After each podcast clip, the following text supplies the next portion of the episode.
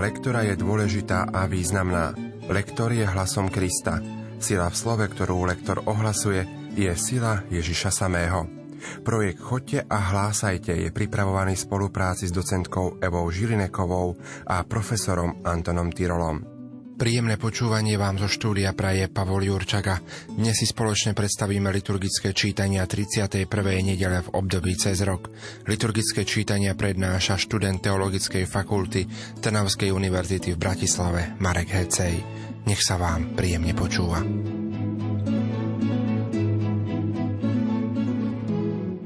Predmetom našich úvah na 31. nedelu v cyklu C je Božia múdrosť v dejinách.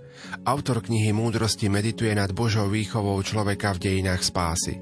Uvažuje o pôsobení Božej múdrosti v časoch patriarchov, potom v časoch Mojžiša, spomína rozličné prostriedky a tresty, ktorými Boh vychovával svoj ľud.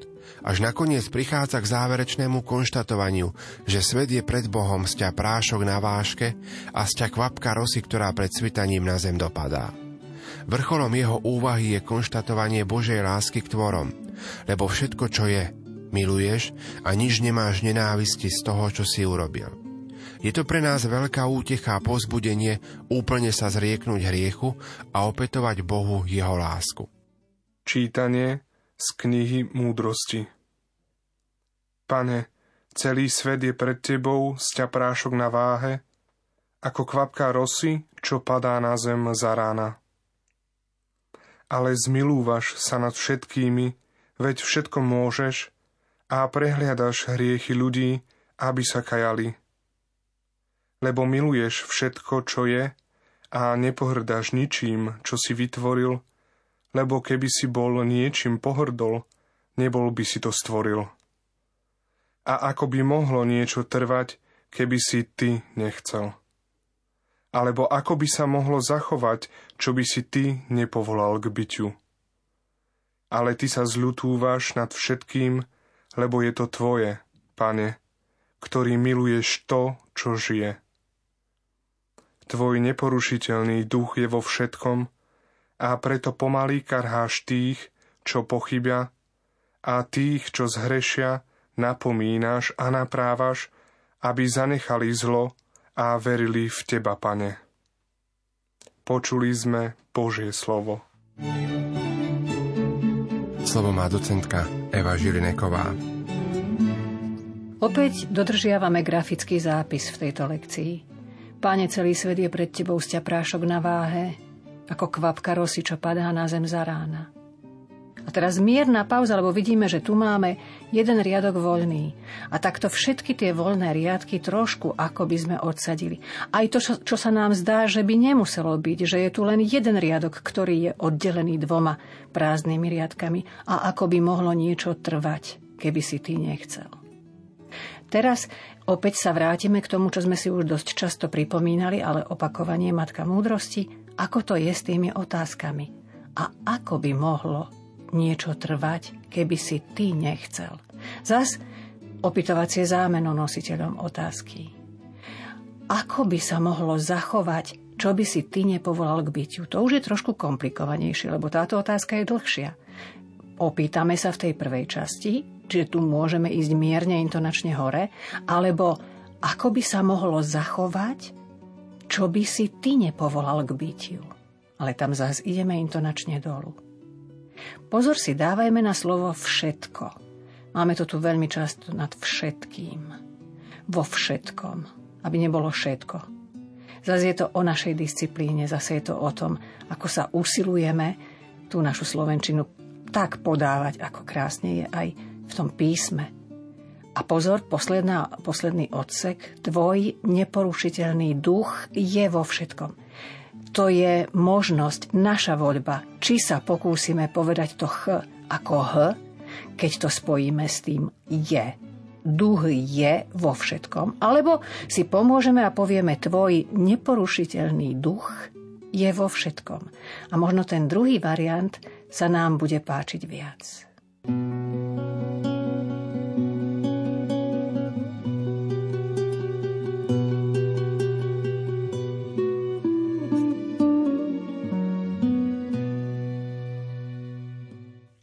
Žalm za prvým čítaním môže byť našou radosnou oslavou Boha za to, že nás miluje, že nás povolal k bytiu. Prvé čítanie nám dáva istotu, že Pán Boh nás chce práve takých, akí sme a nepohrada s nami. Preto ho vďačne chválme spolu s ostatnými tvormi, lebo všetky sú Božími dielami. Oslavovať ťa chcem na veky, Bože, môj kráľ. Oslavovať ťa chcem, Bože, môj kráľ, a tvoje meno velebiť navždy a na veky. Budem ťa velebiť každý deň a tvoje meno chváliť navždy a na veky. Milostivý a milosrdný je pán, zhovievavý a veľmi láskavý. Dobrý je pán ku každému a milostivý ku všetkým svojim stvoreniam. Nech ťa oslavujú, pane, všetky tvoje diela a tvoji svetí nech ťa velebia. Nech rozprávajú o sláve tvojho kráľovstva a o tvojej moci nech hovoria. Pán je vo všetkých svojich slovách pravdivý a svetý vo všetkých svojich skutkoch. Pán podopiera všetkých, čo klesajú a dvíha všetkých skľúčených. Tento úryvok je z úvodných častí listu a sú z neho pekne zvolené verše. Tie nám hovoria najskôr o viere Solúnčanov, ako o Božom dare, ktorý si Boh v srdciach tamojších veriacich svojou milosťou ustavične kultivuje s cieľom oslavy Boha a pána Ježiša Krista. A v druhom oceku sa prejavuje Pavlova viera, ktorá tu preukazuje známky veľkej zrelosti. Apoštol Pavol tu hradí Solúnčanom, aby boli pokojní a nedali sa hneď zmiasť nejakými mienkami, že koniec sveta už nastáva. To je posolstvo aj pre nás, pracovať tak, ako by sme mali pred sebou ešte dlhý čas, ale byť pripravení, ako by sme sa mali stretnúť s väčšným sudcom ešte dnes. Čítanie z druhého listu svätého Apoštola Pavla Solúnčanom Bratia, Ústavične sa modlíme za vás, aby vás náš Boh urobil hodnými svojho povolania a svojou mocou uskutočnil každý dobrý zámer a dielo viery, aby bolo oslávené meno nášho pána Ježiša Krista vo vás a vy v ňom podľa milosti nášho Boha a pána Ježiša Krista. Čo sa týka príchodu nášho pána Ježiša Krista, a nášho zhromaždenia okolo Neho. Prosíme vás, bratia, nedajte sa hneď vyviesť z rovnováhy a naplašiť ani duchom, ani slovom, ani listom údajne naším, ako by už pánov deň nastával. Počuli sme Božie slovo. Slovo má docentka Eva Žilineková. Z obsahového hľadiska tejto lekcii by sme sa asi mali viac zamerať na tú druhú časť, ktorá presne hovorí o tom, že niektorí už za Pavla zle chápali jeho učenie o Kristovom druhom príchode. Mysleli si, že príde čoskoro. Je to taký, myslím, dosť súčasný problém. Takže tú druhú časť lekcie by sme si mali asi vziať viac k srdcu.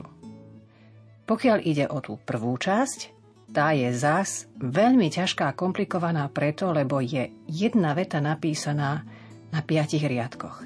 Tak si to poďme zjednodušiť. Bratia, ustavične sa modlíme za vás, aby vás náš Boh urobil hodnými svojho povolania, to je po prvé, a po druhé, a svojou mocou uskutočnil každý dobrý zámer a dielo viery, túto čiarku, ktorá je po spojení dielo viery, môžeme si prepísať vnútorne, teda z hľadiska toho intonačného postupu, na dvojbodku. Aby bolo oslávené meno nášho pána Ježiša Krista vo vás a vy v ňom, teda v tom mene, alebo v samotnom Ježišovi, podľa milosti nášho Boha a pána Ježiša Krista. Nie je to vôbec ťažké a ten svoj spôsob, ako si to zjednodušiť, ako si to uzavrieť do takých istých zmyslových celkov, to sa vám určite podarí. Len treba nad tým trošku, trošku pouvažovať a nesmieme sa spoľahnúť na to, že nám stačí v sakristii sa pozrieť do lekcionára a čítať len tak bez prípravy. Keď máme oslovenie bratia, tak je to ako keby v takej pomyselnej zátvorke. To je v tom druhom odseku. Prosíme vás, bratia, nedajte sa. Pokračuje nám veta, prosíme vás, nedajte sa hneď vyviezť z rovnováhy. Môžete povedať aj vyviezť z rovnováhy. Ak je to problematické, môžeme zas oddeliť. Vyviezť z rovnováhy. A rovnováha je pre nás dôležitá. Čiže ak tam zvýrazním to slovo rovnováha, je to dobré. A pozor, zase je tuto v v strede slova. Nie v každom spojení spoluhláskovom môžeme povedať U pravda, krivda, ovca, to je v poriadku, ale rovnováha, to je takisto ako pevné mesto máme. Čiže to spojenie VN je jednoduchšie povedať ako V, tak ako píšeme.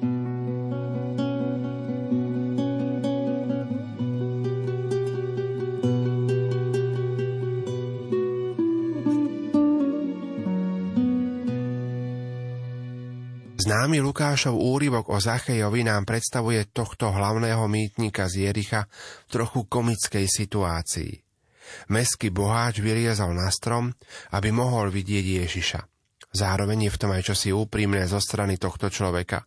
Pán Ježiš to vzal z tohto pohľadu. Zastavil sa pod figovníkom, na ktorom sedel Zachej a venoval mu svoju pozornosť. To Zacheja priviedlo k objavu nového rozmeru života, novej skutočnosti. Zachej sa obrátil. Podsta, ktorej sa mu od Ježiša dostala, ho priviedla k tomu, že tomu porozumel nielen vo vzťahu k Bohu, ale aj k svojim blížnym, voči ktorým sa rozhodol napraviť všetko, čím ich poškodil.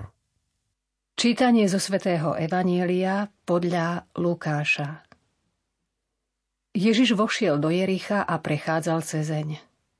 A tu muž menom Zachej, ktorý bol hlavným mýtnikom a bol bohatý, Zatúžil vidieť Ježiša, kto to je, ale nemohol pre zástup, lebo bol malej postavy. Bežal teda napred a vyšiel na planý figovník, aby ho uvidel, lebo práve tade mal ísť.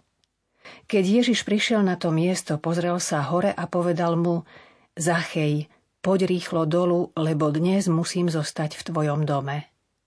On chytro zišiel a prijal ho s radosťou.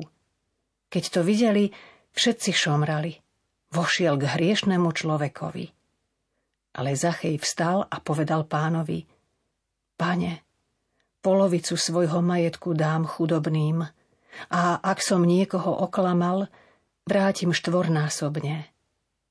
Ježiš mu povedal, dnes prišla spása do tohoto domu, veď aj on je Abrahámovým synom lebo syn človeka prišiel hľadať a zachrániť, čo sa stratilo. Počuli sme slovo pánovo.